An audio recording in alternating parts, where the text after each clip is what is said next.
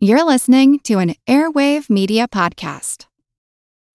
When you need mealtime inspiration, it's worth shopping Kroger, where you'll find over 30,000 mouthwatering choices that excite your inner foodie. And no matter what tasty choice you make, you'll enjoy our everyday low prices, plus extra ways to save, like digital coupons worth over $600 each week. You can also save up to $1 off per gallon at the pump with fuel points. More savings and more inspiring flavors make shopping Kroger worth it every time. Kroger, fresh for everyone. Fuel restrictions apply. One day during the St. Louis World's Fair in 1904, a tattoo artist named Gus Wagner approached an aerialist named Maud Stevens and asked her to go on a date with him. She had caught his eye, although of the two of them, Gus was certainly more eye catching. His hundreds of tattoos ensured that he stood out in a crowd. Maud said yes to Gus, but on one condition she would only go out with him if he taught her about tattooing. Within a few months, Maud and Gus were married, and Maud Wagner had an impressive collection of tattoos all her own. The pair would travel throughout the United States, showing off their inked bodies to awestruck crowds and giving tattoos to all who wanted them. In doing so, Maud Wagner would become the first known female tattoo artist in the United States, a woman who defied convention in the most colorful way possible and took ownership of her body at a time when women weren't even allowed to vote.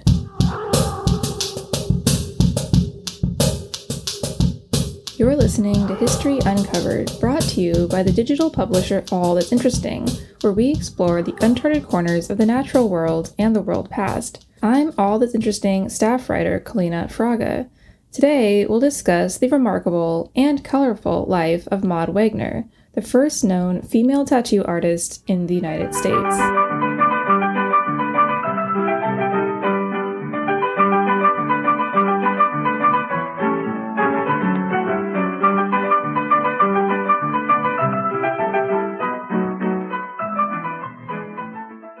Stevens was born on February 12, 1877, in Emporia, Kansas. Little is known about Maud's early life. What we do know is that, one way or another, she drifted toward the life of a traveling circus performer, where she worked as an aerialist and a contortionist. As Maud grew up at the tail end of the 19th century, she would have probably encountered very, very few people with tattoos. But that didn't mean that tattoos didn't exist during the Victorian age.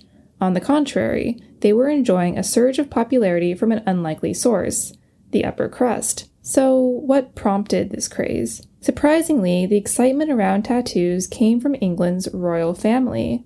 It became known that several members, men and women, had inked their bodies. Prince Albert Victor, the grandson of Queen Victoria, got a stork. His brother George, who would later become George V, King of England, got a dragon and a tiger.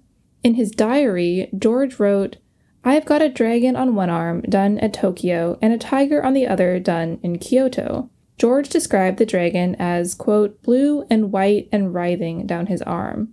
Unfortunately, no photographs exist. Their father, Prince Albert Edward, had even gotten a few tattoos in his time during a trip to Jerusalem. He got five crucifixes and three crowns. Following this royal revelation, Victorians of a certain class followed suit. Discreetly, of course. Winston Churchill's mother got a small tattoo of a snake eating its tail on her left wrist. And it wasn't long before the tattoo trend jumped across the pond. By 1897, the New York World estimated that some 75% of American society women had tattoos. Victorian fashions made it easy for women to have their cake and eat it too, since small tattoos could be easily concealed by long sleeves. Popular designs included butterflies, flowers, and dragons. However, by the time Maud Wagner began to develop her passion for tattoos, the trend had begun to lose steam. The invention of the electric tattoo machine made tattoos easier to get, and many elites shrugged off the trend now that it was accessible to the masses. Plus, most people with visible tattoos were criminals, convicts, who had long embraced the art form regardless of the tattoo's popularity, or more often, unpopularity. This and new concerns about the safety and hygiene of tattoos led society to turn against them. As the world marched into the 20th century, tattoos were taboo. Sailors and soldiers might get a tattoo during wartime, but the upper crust had exhausted the trend. By 1920, one American socialite sniped that tattoos were better suited for, quote, illiterate seamen than aristocrats. But it was a different story in the circus.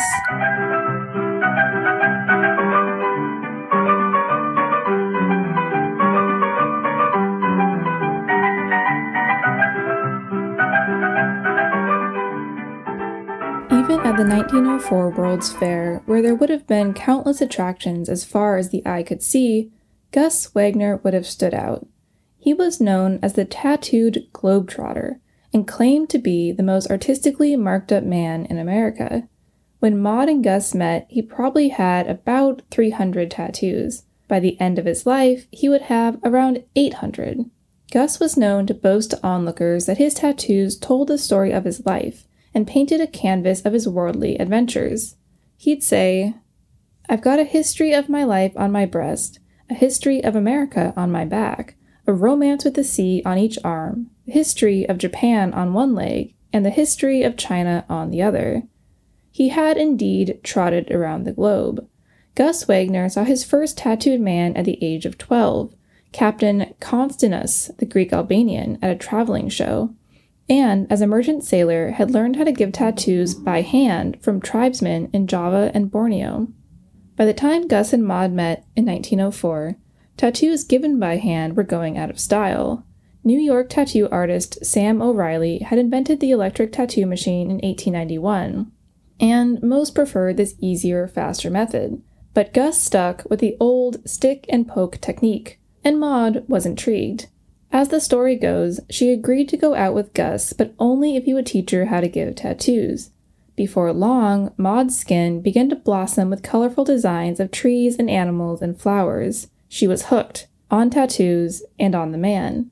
A few months later, on October 3, 1904, Maud and Gus were married.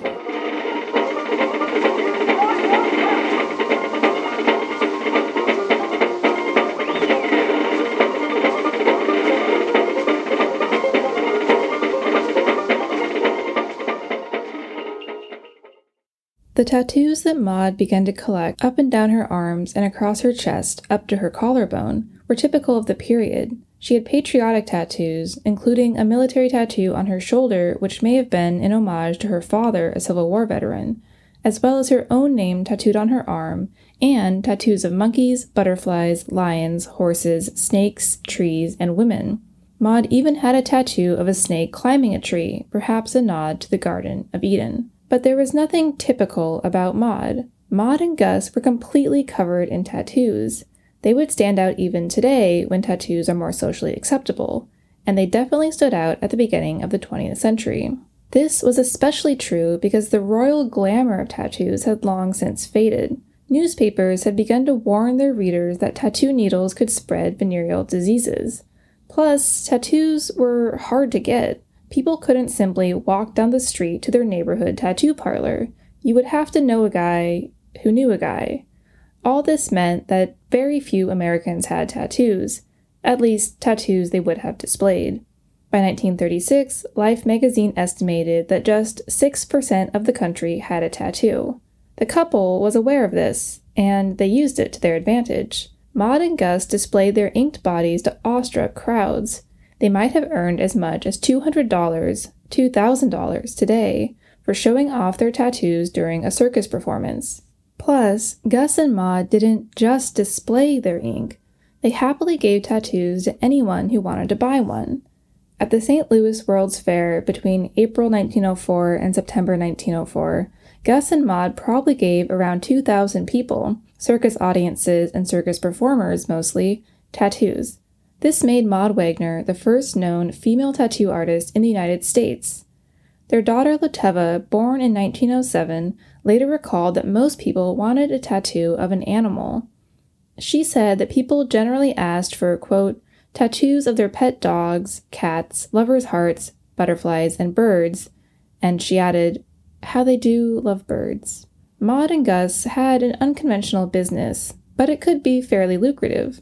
Lovetta remembers that on a good week, her father could make as much as a bank president. The couple worked in a variety of places, everywhere from circuses to Wild West shows. but they could pass as normal when they wanted to. The conservative fashions of the time meant that they could easily cover up their tattoos, and they frequently did. This didn't stop their neighbors in Emporia, Kansas from warning local children about the quote, circus freaks down the road, however. Maud Wagner had married an unconventional man, and Gus would die in an unconventional way. He was struck by lightning in 1941. Accounts state that although Gus survived the initial strike, he was greatly weakened and only lived another year. Maud outlived her husband by two decades. She died at her daughter's home in Lawton, Oklahoma on January 30th, 1961, one month shy of her 84th birthday. Maud seems to have instilled a love of tattoos in their daughter, and although Lovetta never got inked herself, she believed that if her father couldn't do it, she didn't want anyone to do it. She did become a tattoo artist like her parents.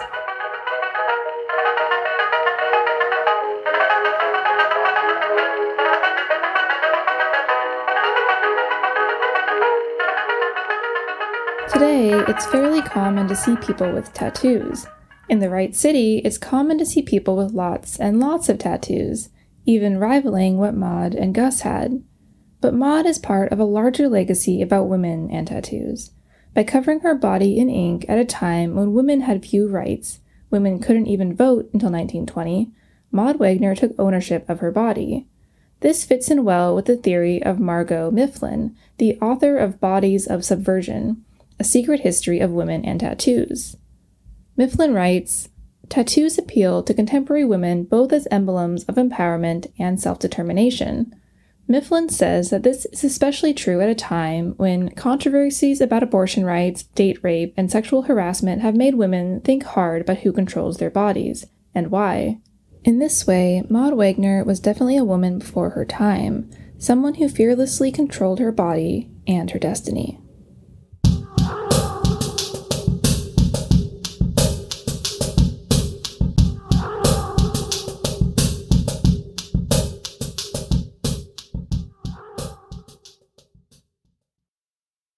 Thanks for listening to History Uncovered.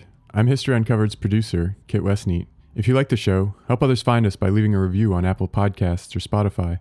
And be sure to follow the All That's Interesting and History Revealed pages on Facebook and Real History Uncovered on Instagram. Make sure you don't miss out on the new episodes and subscribe to the History Uncovered podcast. And keep up with our latest stories at allthat'sinteresting.com. If you have a question about the show or just want to say hi, feel free to call us at 929 526 3029 or email us at podcast at allthat'sinteresting.com. This podcast is part of the Airwave Media Podcast Network. Visit airwavemedia.com to listen and subscribe to their other fine shows like Legends of the Old West and Redacted History. Until next time, keep exploring. As a longtime foreign correspondent, I've worked in lots of places, but nowhere as important to the world as China. I'm Jane Perlez, former Beijing bureau chief for the New York Times. Join me on my new podcast, Face Off US versus China, where I'll take you behind the scenes in the tumultuous US China relationship. Find Face Off wherever you get your podcasts.